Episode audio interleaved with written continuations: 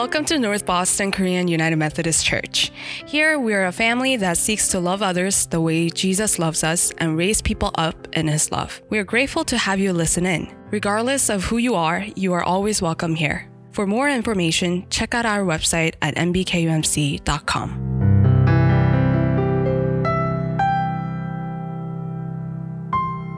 Good morning, everyone. It's a beautiful November, a brisk November. What is it? Morning, afternoon? What is it right now? Morning. Morning. We are still nine minutes. There's still nine minutes left of the morning. Uh, happy Sunday. It's really lovely and wonderful to see everybody here. Uh, we are in trying times for our country. now that it's done politically, we're in trying times and help. Uh, I know that COVID is surging and a lot of regulations are changing. I pray that everybody is staying safe. Um, we have two, two weeks left, including this week.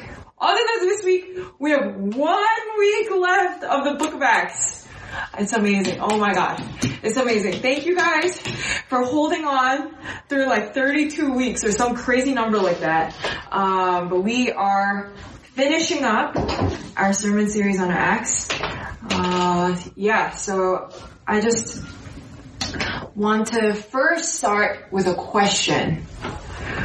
I don't usually start with a question, and I normally, if, if it was in person, I would make you guys look at each other and ask each other this question.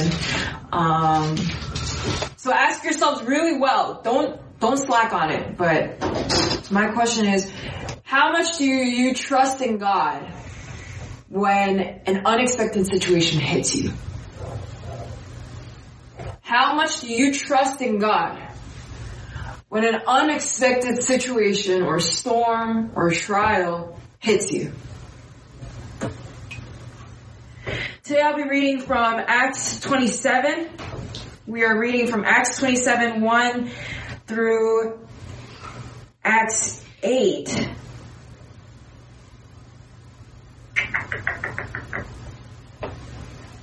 Acts 8, 10. So we're all stuck. Acts 8:10. Normally I would read only a, a, portion of this, but because it is very much a story, I'm going to read it all the way through. Acts 27:1 to Acts 28:10. This is the word of the Lord. And when it was when it was decided that we would sail, sail for Italy, they delivered Paul and some other prisoners to a centurion of the Augustan cohort named Julius and embarking in a ship of Adramyttium, which was about to sail to the ports along the coast of Asia, we put to sea, accompanied by Aristarchus, a Macedonian from Thessalonica. The next day we put in at Sidon. And Julius treated Paul kindly and gave him leave to go to his friends and be cared for. And putting out to sea from there, we sailed under the lee of Cyprus because the winds were against us. And when we had sailed across the open sea along the coast of Cilicia and Pamphylia, we came to Myra and Lycia. There the centurion found a ship of Alexandria sailing for Italy and put us on board. We sailed slowly for a number of days and arrived with difficulty off Cnidus. And as the wind did not allow us to go farther, we sailed under the lee of Crete off Salmon. And coasting along it with difficulty, we came to a, face, a place called Fair Havens, near which was the city of Lasea. Since much time had passed, and the voyage was now dangerous because even the fast was already over, Paul advised them saying, Sirs, I perceive that the voyage will be with injury and much loss, not only to the cargo and the ship, but also of our lives. But the centurion paid more attention to the pilot and the owner of the ship than to what Paul said. And because the harbor was not suitable to spend the winter in, the majority decided to put out to sea from there on the chance that somehow they could reach Phoenix, a harbor of Crete, facing both southwest and northwest and spend the winter there. Now when the south wind blew gently, supposing that they had attained their purpose, they weighed anchor and sailed along Crete, close to the shore. But soon a tempestuous wind called the northeaster struck down from the land. And when the ship was caught and could not face the wind, we gave way to it and were driven along. Running under the lee of a small island named Cauda, we managed with difficulty to secure the ship's boat and after hoisting it up, they used supports to undergird the ship. Then fearing that they would run aground on the Syrtis, they lowered the gear and and thus they were driven along. Since we were violently storm tossed, they began the next day to jettison the cargo. And on the third day, they threw the ship's tackle overboard with their own hands. When neither sun nor stars appeared for many days, and no small tempest lay on us, all hope of our being saved was at last abandoned. Since they had been without food for a long time, Paul stood up among them and said, Men, you should have listened to me and not have sail, set sail from Crete and incurred this injury and loss. Yet now, I urge you to take heart, for there will be no loss of life, life among you, but only of the ship. For this very night, there stood before me an angel of the God to whom I belong and whom I worship. And he said, do not be afraid, Paul. You must stand before Caesar.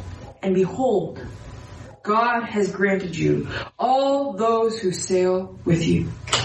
So take heart, men, for I have faith in God that it will be exactly as I have been told. But we must run aground on some island. When the 14th night had come, as we were being driven across the Adriatic Sea, about midnight, the sailors suspected that they were nearing land. So they took a sounding and found 20 fathoms. A little farther on, they took a sounding again and found 15 fathoms. And fearing that we might run on the rocks, they let down four anchors from the stern and prayed for day to come.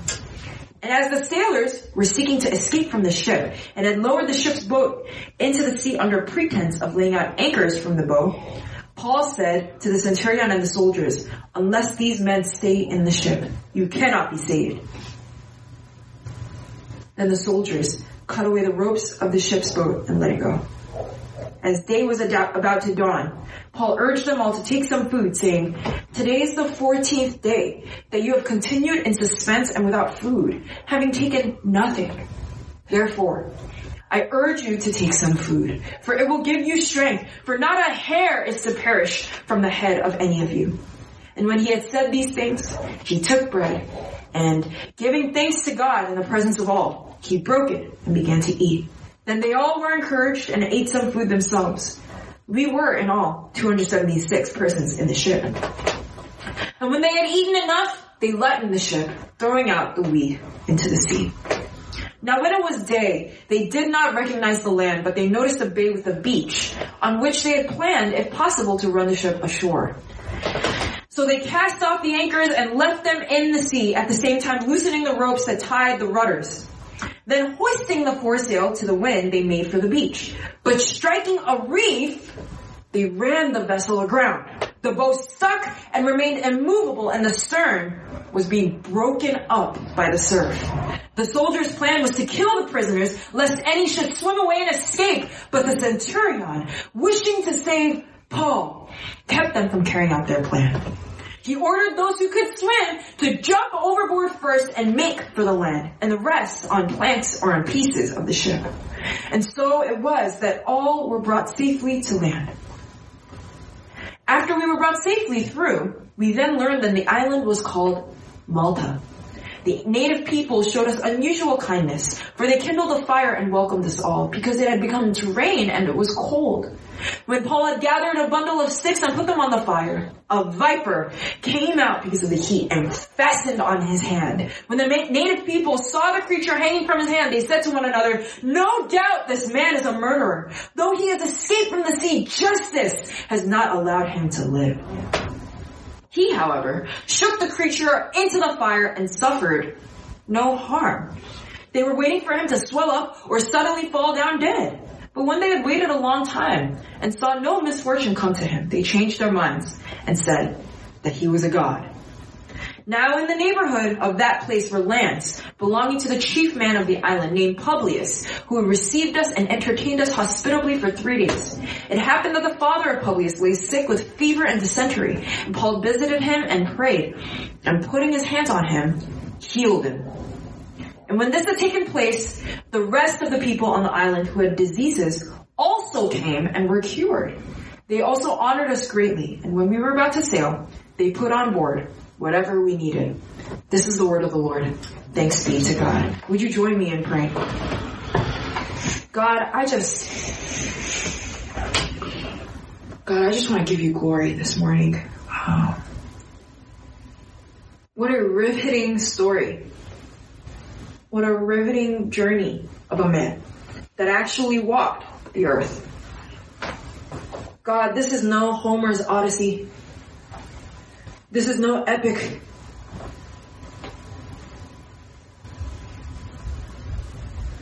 God, this is no Middle Eastern myth. But Lord, this is your work, your handiwork.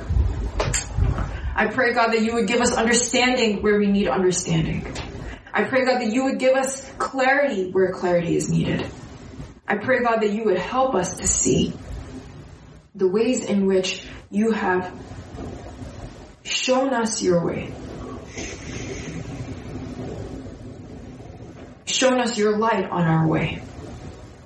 I pray, Father Lord, that as every single person is listening to this, wherever they are, including myself, God, all of our souls are in need of you. And I just pray, God, every single space right now, where every single person is listening to this, I pray, Father, that the four corners of that room would be covered by the Spirit in Jesus' name.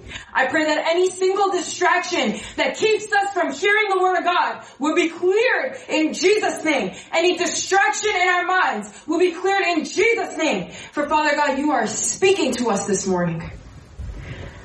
Lord, I pray that you would hide me behind your cross, that only you are magnified and you are glorified. I am nothing without you. And everything I do is for you. The small person. What am I? Who am I to preach? But God, it is your word. It is your scripture. So God, I pray that you would be magnified in us. Father, we thank you. We give you glory and honor and praise. In Jesus' name I pray. Amen. Okay, so today I was asking you guys, what do you do?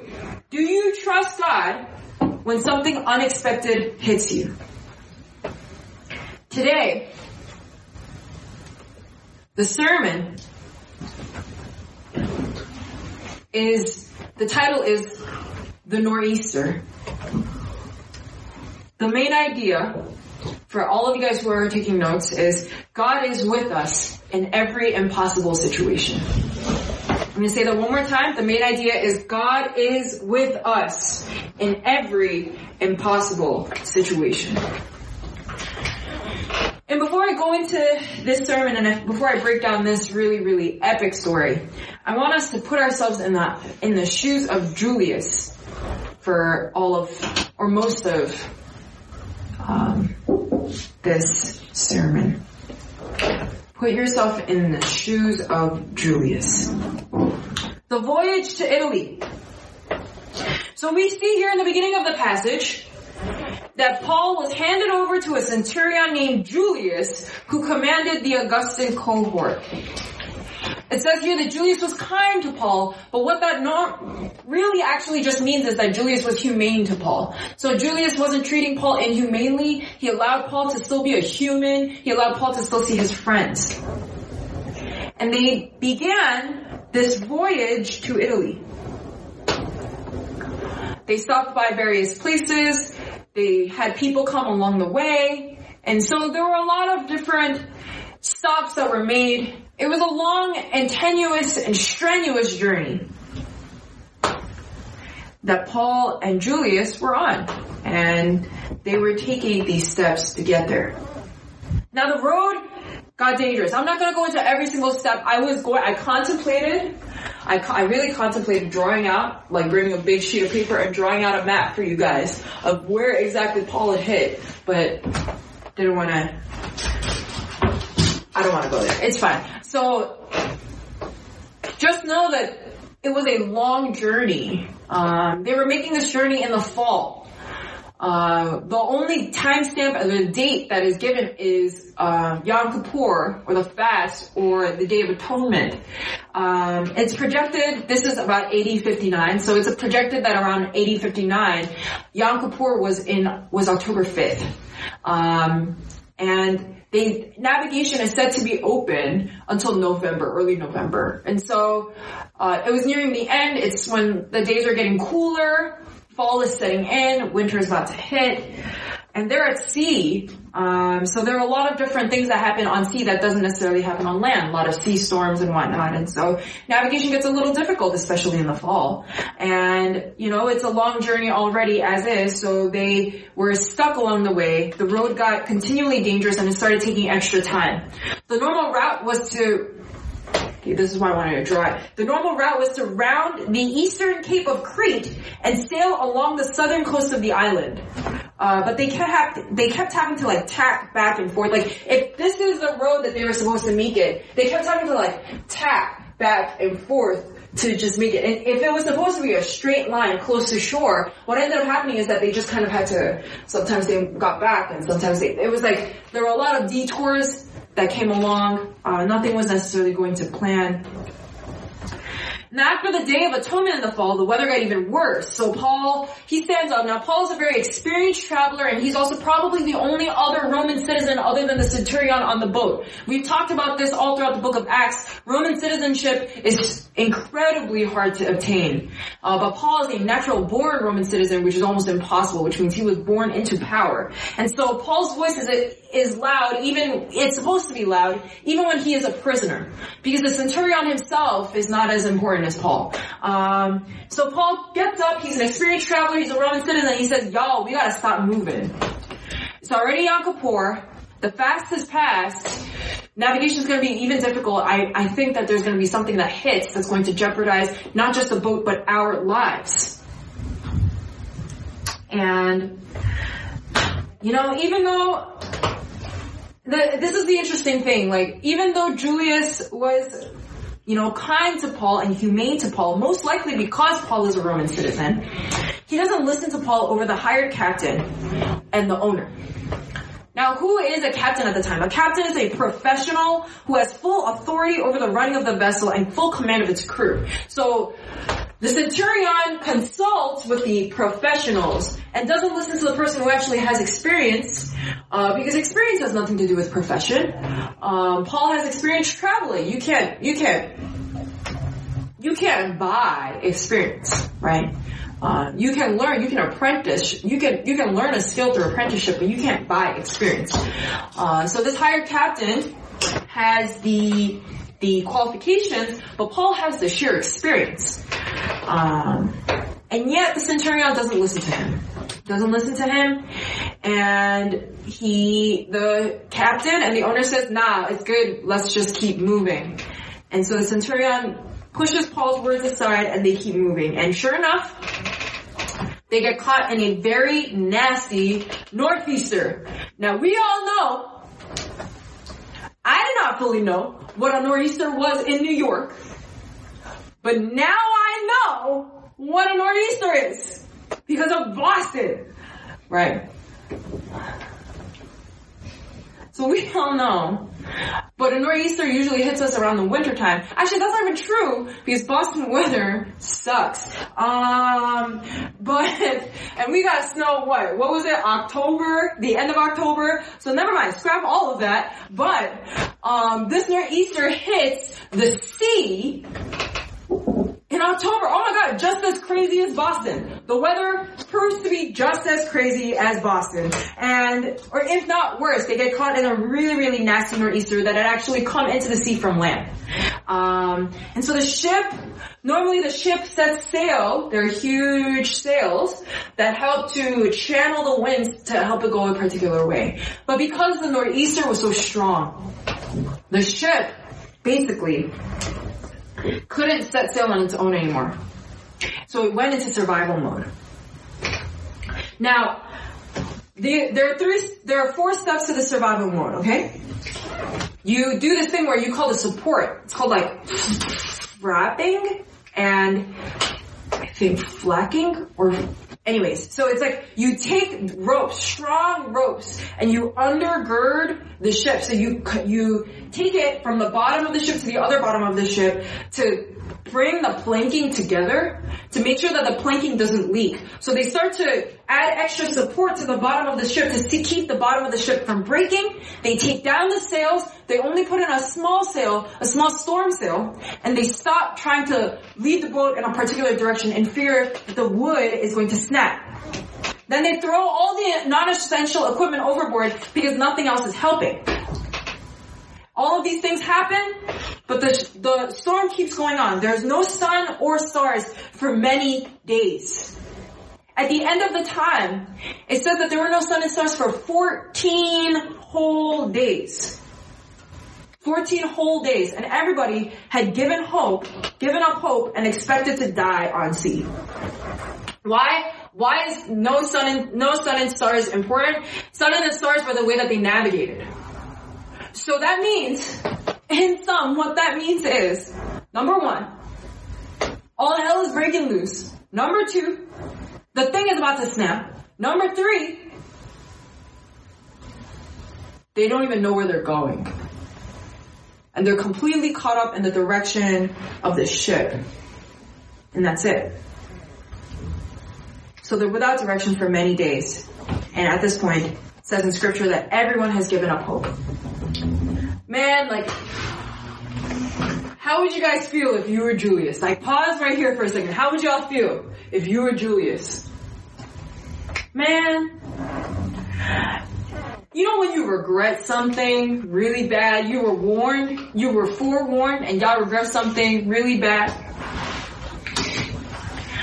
I, that always happens to me, my mom. Like, I don't know about y'all, but I have this like I don't know what it is. It's like in my bones. It's like in my blood. Even when I try sometimes to listen to her, if she says something and I want to do the other, th- like when she tells me, oh Jane, like fold up your clothes, it just makes me want to leave it there. Do y'all know what I'm talking about? It just, I don't know what it is. Maybe if she left me on my own, I would be like, ah, that's dirty. I need to clean it up. But once it comes out of her mouth, I'm like, nah you know what I'm saying? Like, and you know, I've always had like situations like where my mom's like, "Hey, Jane," because I, I, was a commuter, so I, I, I commuted I commuted to high school back and forth. My commute one way in the morning it was the fastest, and the fastest it was was an hour fifteen because or maybe an hour. Because it would take 15 minutes for my dad to drive me to the Bayside Lure, Long Island Railroad Station. It's different from the subway. Then it would take 25 to 30 minutes for the Express Lure to get into Penn Station, which was like South Station for New York. And then it would take another 15 minutes for me to get on board a crowded 2-3 train, that's the subway, onto Chambers Street, and then it takes 10 mi- minutes for me to walk. So like every day it was like an hour commute, and if I, when I go home, it's an hour 30. So, like, there's, that's a lot of time walking, that's a lot of time being outside, that's a lot of time like, you know, I have to carry my really heavy book bag, um, and I carried a tote bag, so it was death. And my mom would always be like, you know, Jane, you should, you should bring this jacket. Like, you know when in, in, in high school when you, you, you just want to wear something that's stylish? And you're like, well, you know, it's 45 degrees outside, so I feel like this sweater will do. And your mom is like, Jane, it is 45 degrees outside. Like, what the hell are you doing? Go get a jacket. And I'm like, no. And it's like, before she said that, I'm like, oh, maybe I need a jacket. But then once she said that, I'm like, nah, I got it. I'm good. Right? And you leave the house and you get, you get in, you get in your car and you don't feel it as much when you're in the car because your dad's been warming up the car. But right when you get off the station and you're walking, you're like, well damn. Well damn. You're, and just a small wind, because you know, like in train stations, they're kind of like, like closed compartments. So there's something called like a typhoon effect where the wind blows like more harshly there. And every time just the wind blows by, you're like, right? You're like, damn, I'm gonna be doing this for the rest of the day. God bless my soul, you know? Or like when it's cloudy outside, but you want to take your chances. You're, you don't want to carry your umbrella. You're like, nah, I don't need this umbrella. The weather says, you know, my phone says it's not gonna rain. And your mom's like, Jane, it's going to rain. You can smell it in the air. You're, it's going to rain. You're like, what the hell does that even mean? It's okay, I'm good. Like, I'm good. The meteorologist, I don't know what you're talking about. The meteorologist, they told me that it was not gonna rain today. And then right when you get on the train station, on open air, it starts pouring. And you're like,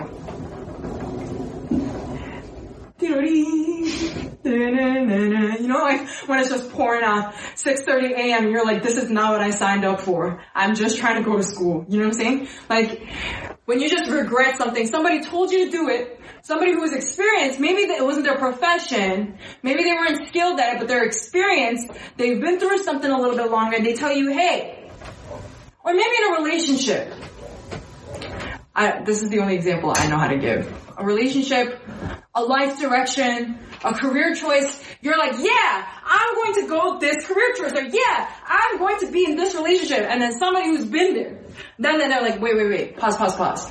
Hold on a minute. Hold your horses for just one second. Let's think about the consequences of what this is going to bring about. And you're like, nah, I'm good. I know what I'm doing. I'm ready. Maybe you weren't meant for business, but I'm meant for business, y'all. Or maybe, you know, maybe I know your relationship was bad, but you know, I really feel, you know, I, I can do this. And then like a year into that major, that ill-fated major you chose in freshman year, you're like, damn. I don't like any of my classes. Or like, it's like, oh like, damn. I'm stuck in this relationship right now. I don't know how to, I don't know how to jump you know? Something like that, right? Where it's like somebody told you, somebody told you. They had more experience and they told you, but you were like, nah, I'm good, I know what I'm doing. And then all hell breaks loose. And that's what's happening to Julius right now, right? Y'all, we all know, y'all, I know y'all are, you know, it's quiet because everybody's screens are off, but I know you know, I know you know, that sinking feeling in your stomach, you're like, hmm, I'll never admit it to the person, but maybe, maybe, I know you know. I know you know that feeling. I know you know that feeling. I know y'all don't like that feeling. But I'm sure that Centurion was going through like an ex- like an extended version of that feeling, right? Because this guy who's a Roman citizen that he treated well, he was like, yo, bro, we gotta not leave. But then there are these captains that are like, yeah, I think we're good though. Like, don't listen to him. I think we're good. And you're like, yeah, yeah. You know, cause, oh, cause you got that. Oh my god. Cause when you got those friends, like, everybody has two types of friends in a conflict, right? The kind of friends that just egg you on. They just like enable you. And then the other friends that are trying to advise you. But you know, when we want to be in a relationship or when we want to go a particular direction, we want to hear what we want to hear right? And we just go, and we take the advice we want to hear. It's like, oh, this person's saying, wait, wait, wait, careful. And this person's saying, yeah, do it. You're like, yeah, yeah, I'm gonna do it. I'm not gonna listen to this person. And you go, and that's exactly what happened to the centurion. You know? That's me and John. John asked me for something. Should I go for this girl? Should I go for this class? Should I go for this direction? I'm like, bro, you gotta try. And then everybody else is like, yeah, John, yeah. He's like, yeah. And he just goes that direction. I completely blew up his spot. I apologize. I hope, no, we're gonna make sure he doesn't watch today's. Um, so, you know, everybody, we go through these, right? And Julius is literally in that situation, right? And you know, like we when we put ourselves in in that person's shoes, it's like like we stay quiet, but we know in our hearts that we regret everything. we regret everything. Man, if I just took two days to think about it. But you know, I listened to what I wanted to listen, and you never, you never admit it. I always tell John, I told you so, and he looks the other way. Like he never, ever, ever, ever, ever, ever, ever admits. But, in the, in the deepest recesses of your heart. That And then, well, that's, that's that. And then, and then there's this whole other element of complete and utter desolation. Not only the regret, but now your actions have birthed complete destruction. It's like everybody's about to die. Nobody knows what they're going for 14 days. The wind is swirling around. The ship has like completely lost direction. There's no sun or stars. Everybody just thinks that they're going to die at sea. You have to understand this time period was so, like, it's ancient. Right? Even in the 1600s, it was so easy for people to die if not of the sea of scurvy. Right? And this is the 18, this is, that's, that's the 1600s. That's even, that's even the case in the 1800s, right? Like the whole reason why that song, It Is Well exists, is because Horatio Spafford, the Chicagoan lawyer, lost his two sis- his two daughters at sea. Right? It is so common, even in the 1800s. But this is we talking about 59 AD, y'all. So, you know, like, and once you step on a boat and that boat is like, well, you know, God bless us all. Like at that point, it's like I'm taking a risk to go somewhere. I might really, I might really die. You know, and so at this point, everybody's expecting death. Even a couple days of being without direction can break someone's spirit.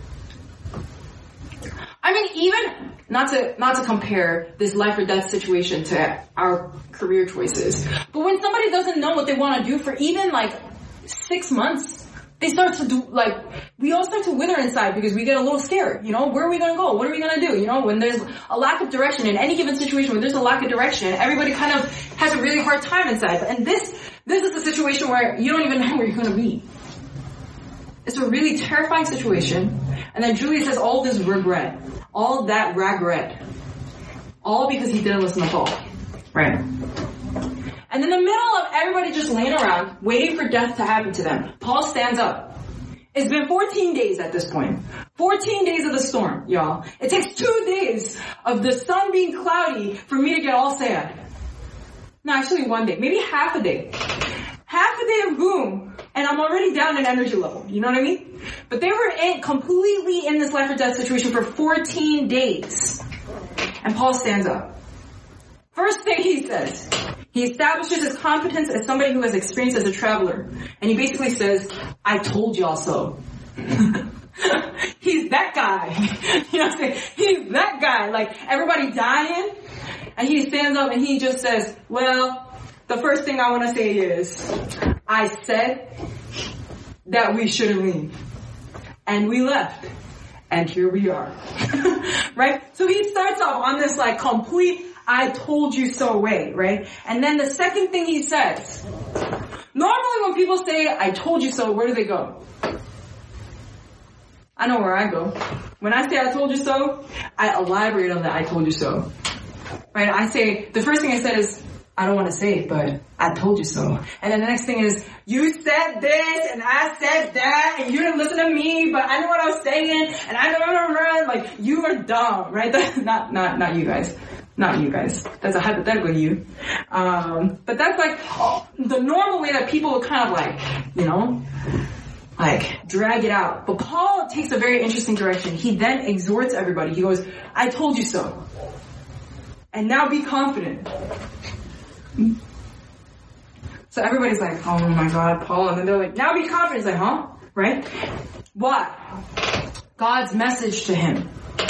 We see here he mentions two things. Number one, that it is God's will that Paul stands trial before the emperor in Rome. Paul first and foremost, he mentions the will of God. And then the second thing he mentions is that God has graciously given favor to everybody on the ship.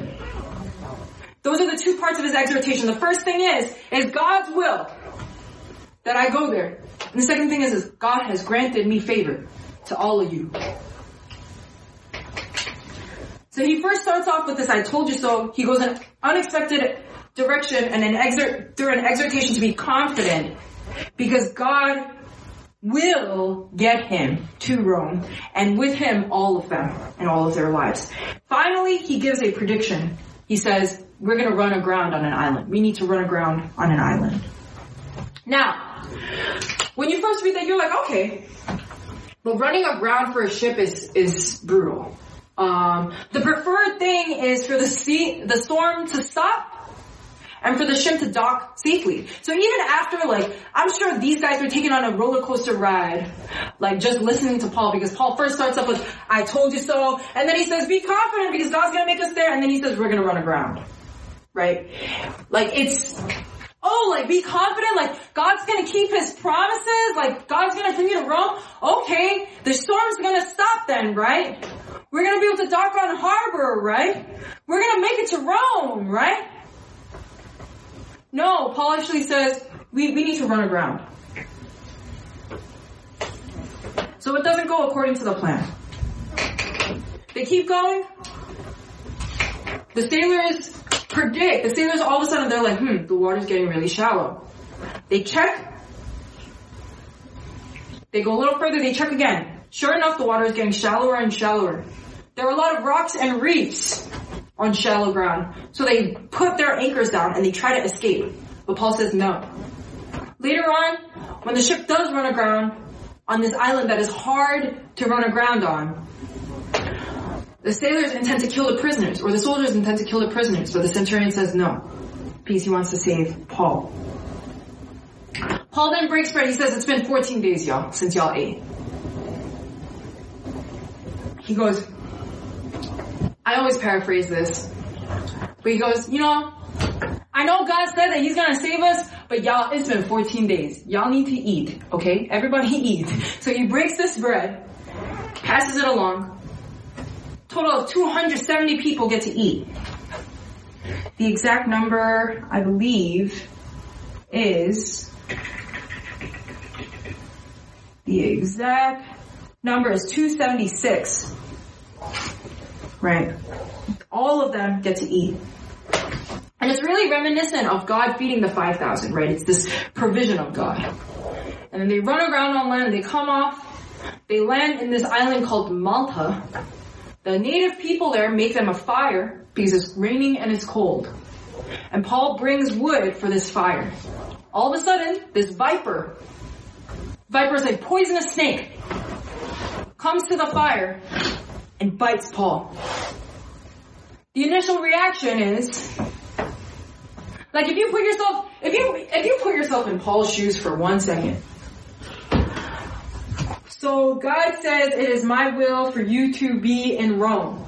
So Paul is prisoner in Jerusalem for two years. Then he appeals to Caesar. He goes before Agrippa and Bernice. Then he gets on a ship for Italy. That ship almost like wrecks, and it does end up wrecking, except it's on an island.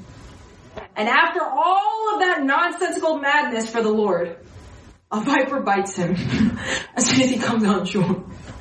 And the people, then that's like, I don't know, you know, like, some of us, sometimes we feel like we're having a bad day. I don't know, y'all. I don't know, you know, that's a, That really is the top of, that's the top of my list for bad days, you know? And the, the native people, they're like, yo, this guy, this guy's got something wrong. Like even, even people that don't know God, they're like, yo, this guy is either really bad or he is really sad. Because how the heck does he survive that only to get bit by a, a poisonous snake? He about to drop dead. If you guys know anything about vipers, it takes about five minutes for somebody to die. By a poison, if the viper is poisonous enough, five, five minutes. Maybe less poisonous, a few hours. Right? So it's, it's a big deal that he got bit. Uh, that poison probably went straight to his bloodstream. But Paul shook it off and bur- and cooked it. so there's that too. Like, you get bit. I like, yo, Homer, go away, man. This is this is the story of the century. Like this guy gets bit by a viper after all of that, and he goes into the fire, and it just drops in the fire, and it starts cooking, and everybody's like, huh, like what is going on here? And everybody's expecting for him to drop dead, but he ain't dropping dead. And they're like, oh, it, it goes from this guy must be a murderer to this guy's a god. You know? Because he gets bit and it's like, and it falls off and everybody's good. Everybody's chilling. It's like, what the hell is going on? Right? And then he stays at the chief man of the island, his place, and the chief man, his father is dying of fever and dysentery and then Paul goes and heals him. all of a sudden Paul doesn't just become this, this God, he also becomes this healer. Everybody starts bringing their sick to him and he starts healing them. And they treat him like a hero at the very end. Man, can you imagine if you were in the shoes of Julius?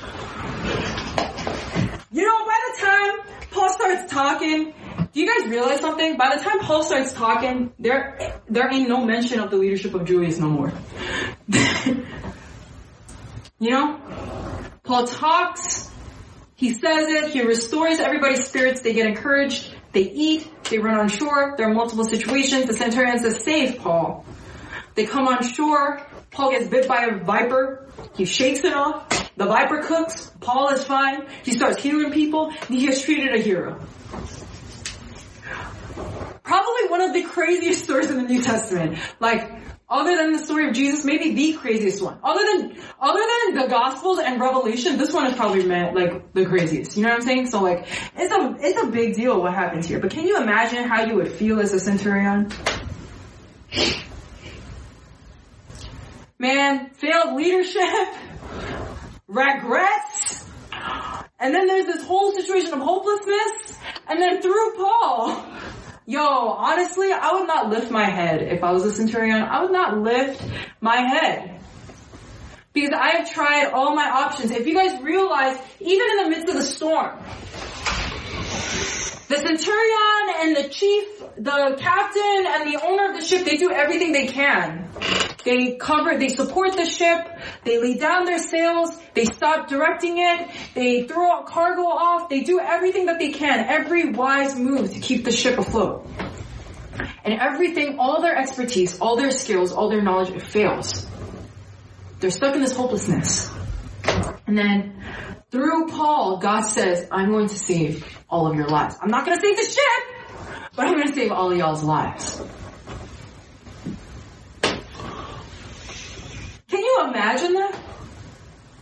You've tried your own way, you're in the midst of a hard situation, and then God in the middle of that is like, I'm with you and I'm gonna get you out of that.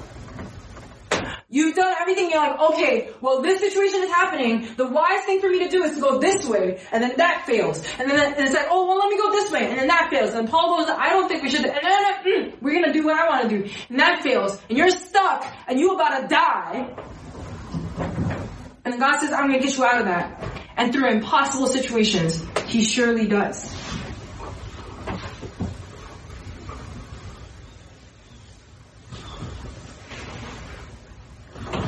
They're in a situation where it's hopeless.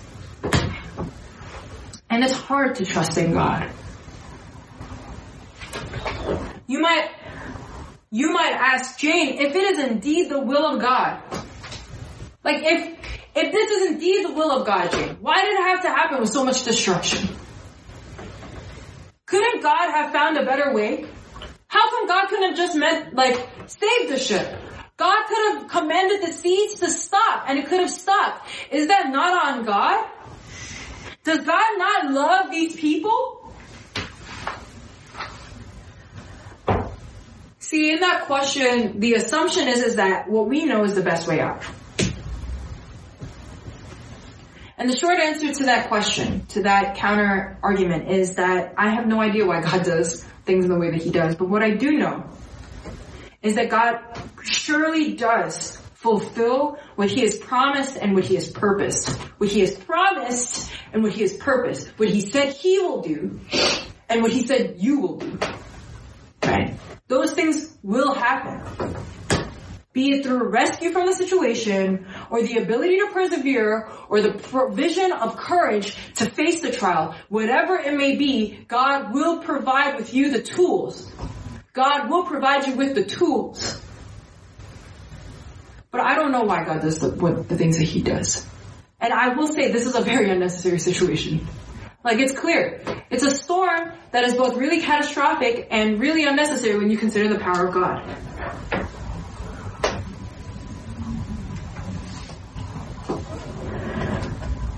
But in that, we also see our role and God's role.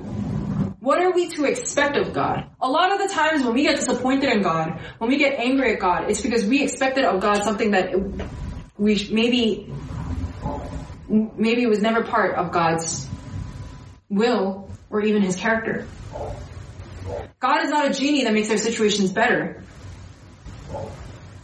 He is a person that died for us, that is with us, that builds us up, that raises us, that promises us himself, and stays with us at all costs. In that situation, we might expect him to be a genie, but God will continue to be God. And that's hard. That's hard to deal with. Especially when you're in Julius's shoes, you're in the midst of a hard situation. God, God's like, I'm gonna get you out of that. At that point, I wouldn't be surprised if Julius was bitter at God. Why would you let the, if you're real, God, why would you let this happen? Like, what good does it bring you?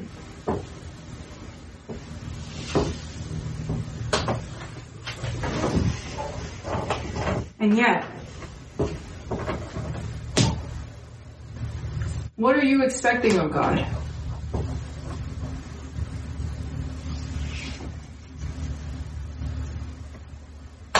If you wanted a genie, you might as well just put a vending machine in your room.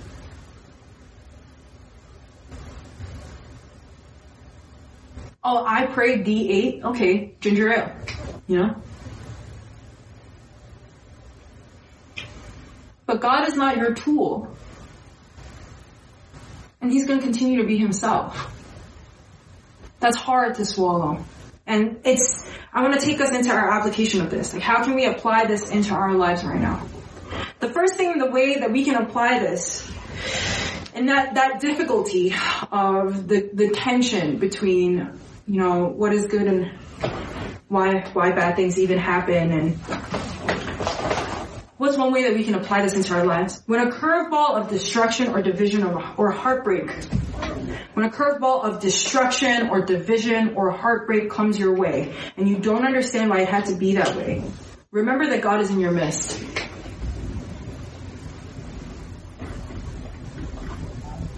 It does suck. When we put God to our standards of what we want Him to be, what we expect Him to be, a curveball sucks.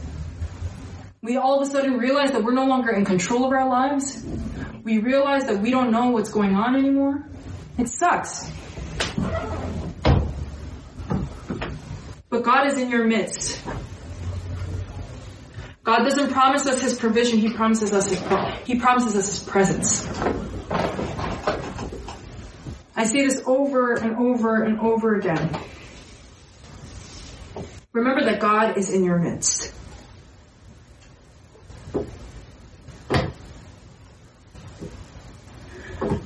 Like, when I think about an impossible situation in a storm, I think about my family.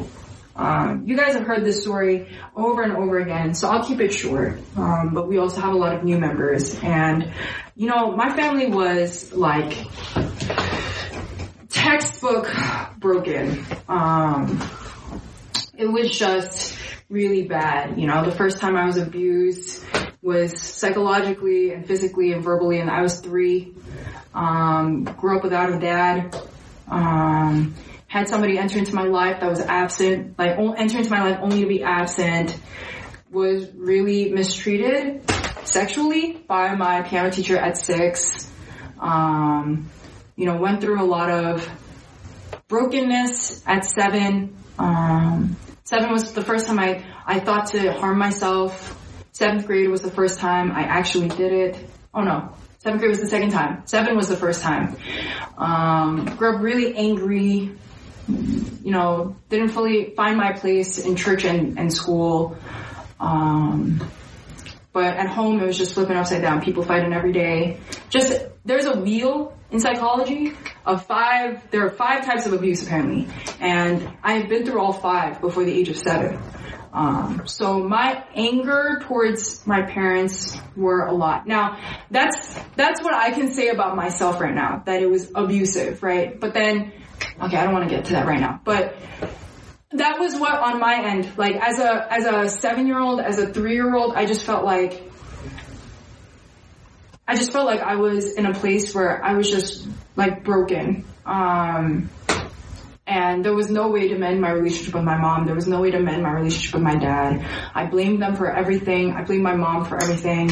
Um, and there was just no way out of that for, for a long time. A lot of that anger manifested itself in high school and then I gave up on life and tried to kill myself at, in junior year. Like, a lot of people when they hear the story that of our family, it's a really impossible one. But the impossibility of it even stems before me. Like my mom, my mom and I are best friends now. Um, and now I know that what I, even what I remember is subjective. And I'm not saying that she didn't do bad things to me, but I don't necessarily consider it as abusive anymore. Um, because I know her and I love her and I see her as a person. But my mom has been through an impossible situation. Like she shouldn't even be alive. She went through hell and back just to survive that far.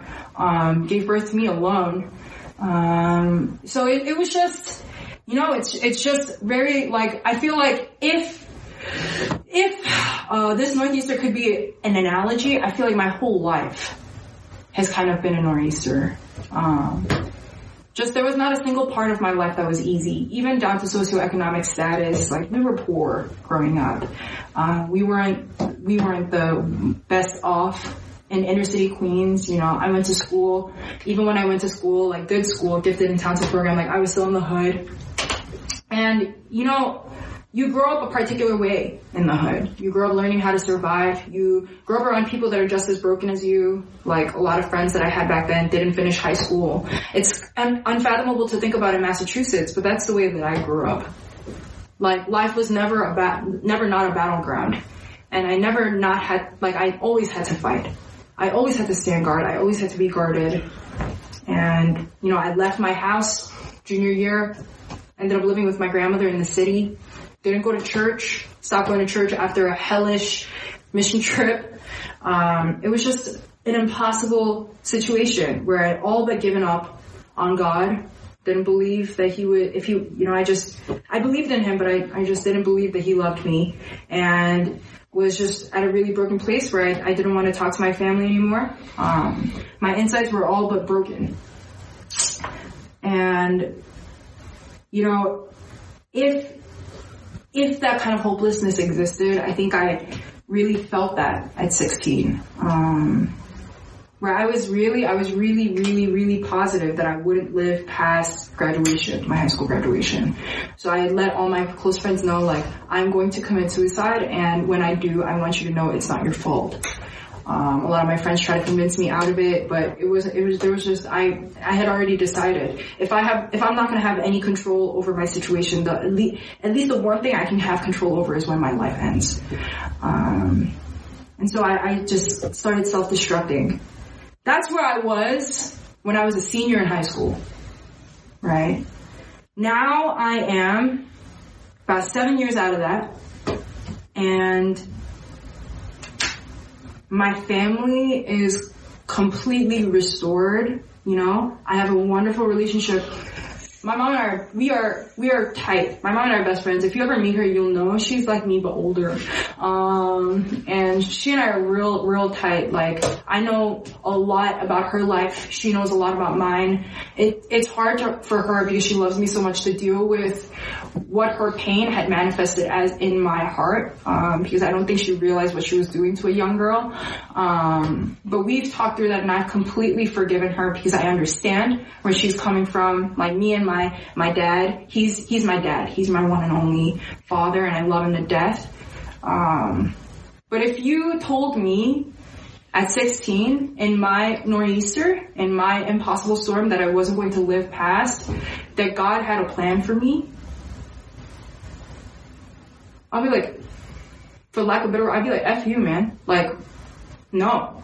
You don't get to speak into my life that way. If you told me that God was good and that he has his will, I would laugh in your face and probably spit at your feet.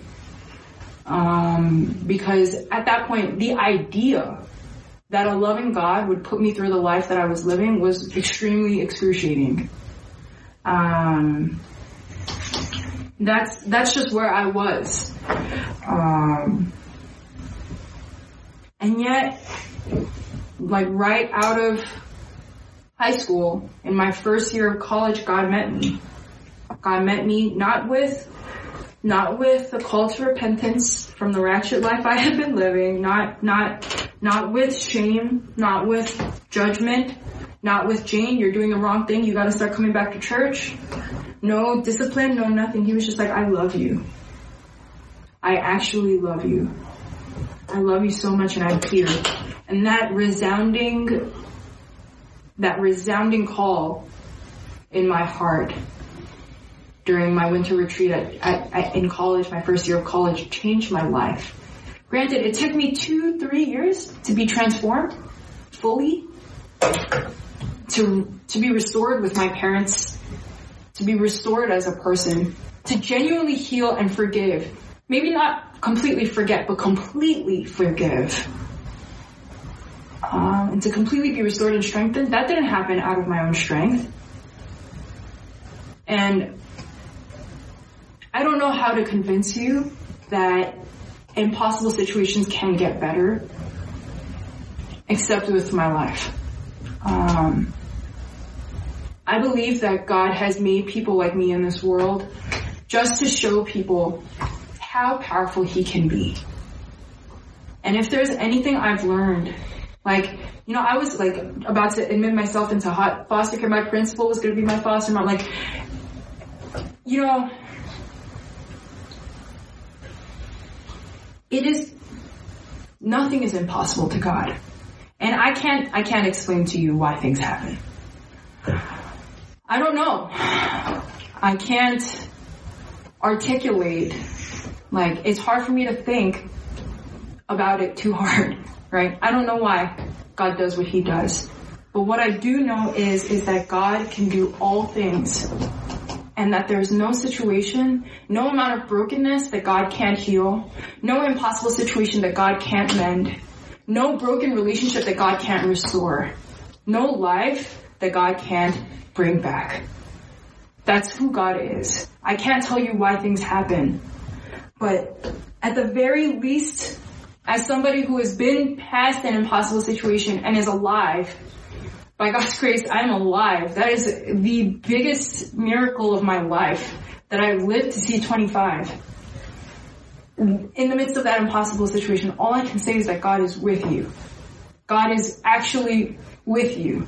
Whatever you think that is impossible in your life, whatever insurmountable obstacle you, you see yourself in, whatever family relationship, whatever brokenness, whatever hardship, I can't, I'm, I'm not gonna act like I can fathom what you're going through. Or maybe even the relationship with God is something that feels impossible. You've been trying and trying for years and nothing has worked. Let me tell you, I was trying and trying for years.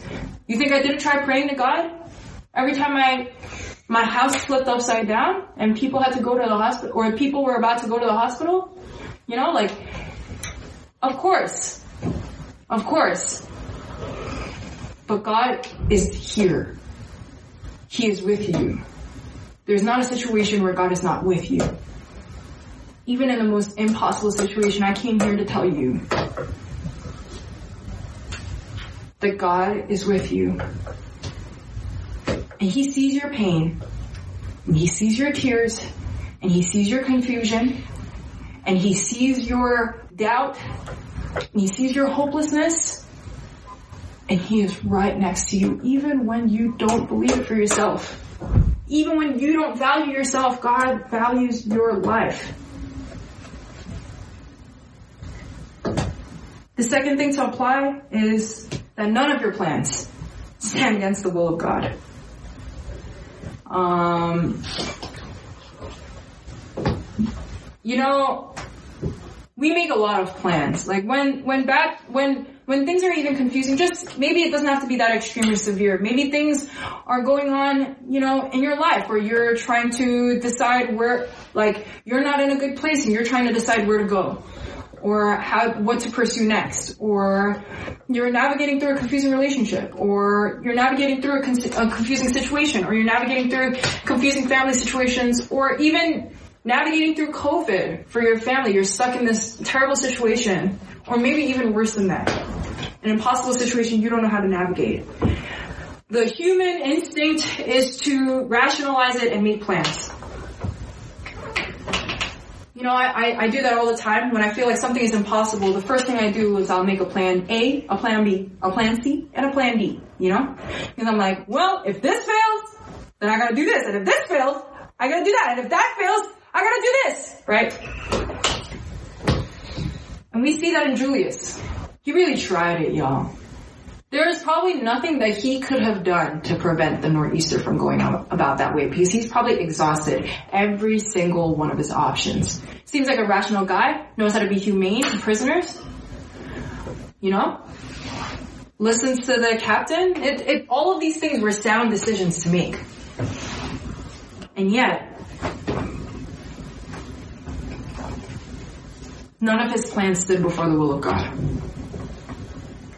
Sometimes in our pride, or maybe in our fear, we try to set up a plan. It's like, well, I don't know what to happen about this, so let me do what I can. Let me fix this situation. Well, this situation is crashing and burning. Maybe let me fix this relationship. Let me do what I can. Let me cover the people that I can cover.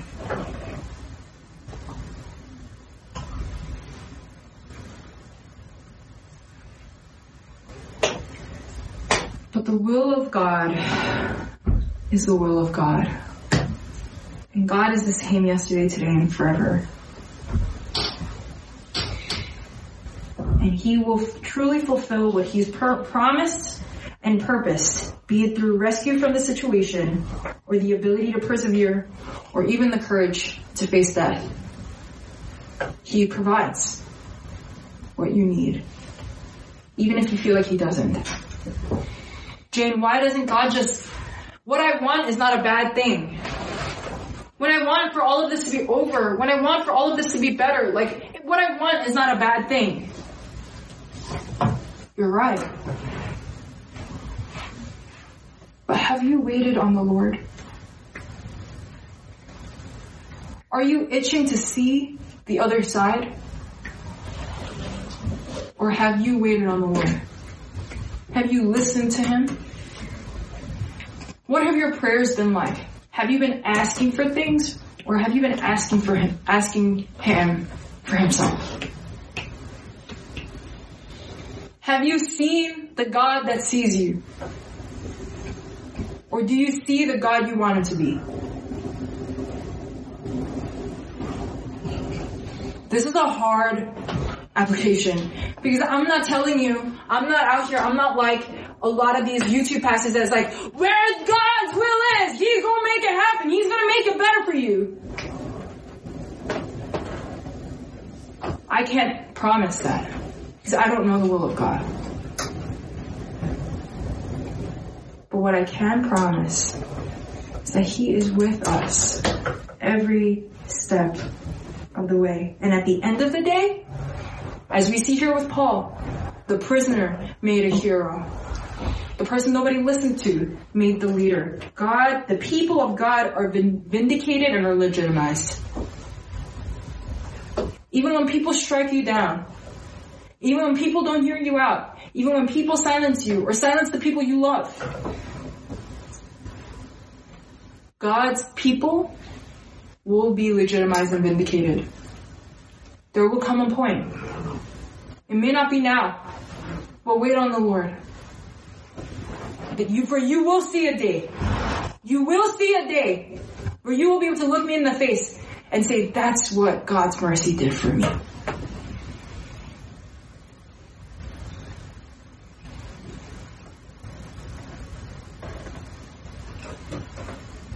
Can we take a minute to pray? As we reflect on the fact that God is with us in every impossible situation.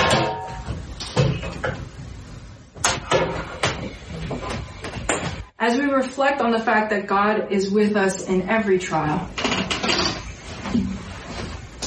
My question for you today is,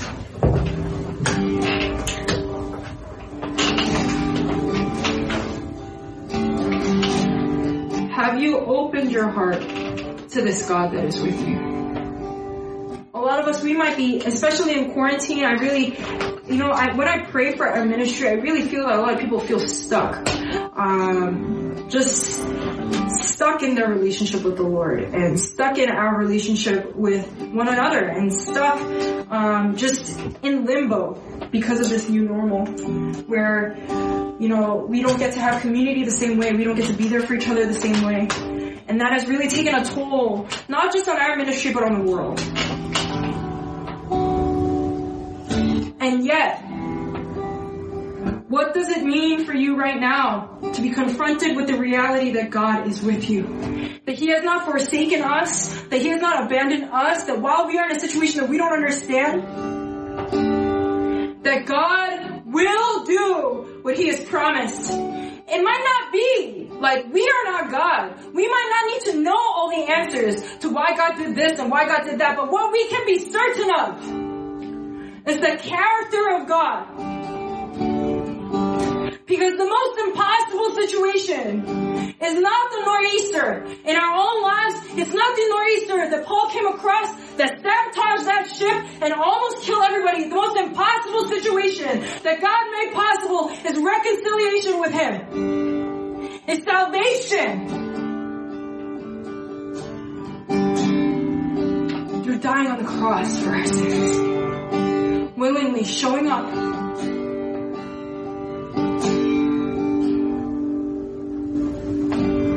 And it is in our God that we can have hope. We can rejoice in our sufferings. We can be confident in our trials. Not because the circumstances are going to get better, because we have a hope in a person that is still here. Can you just lift up this time and pray with me. God, I want you and I want to trust in you and I'm in this impossible situation right now and I don't see the other end of the tunnel. But God, I want to believe what is being said right now. Can we just, could we just pray that forth? Could we just ask God for faith to believe, to endure? Ask God for more of His presence. Ask God for a greater realization of His presence. Ask God for His mercy. Let's pray. From wherever you're listening, we hope you were blessed by this week's message. For more information, check out our website at nbkumc.com.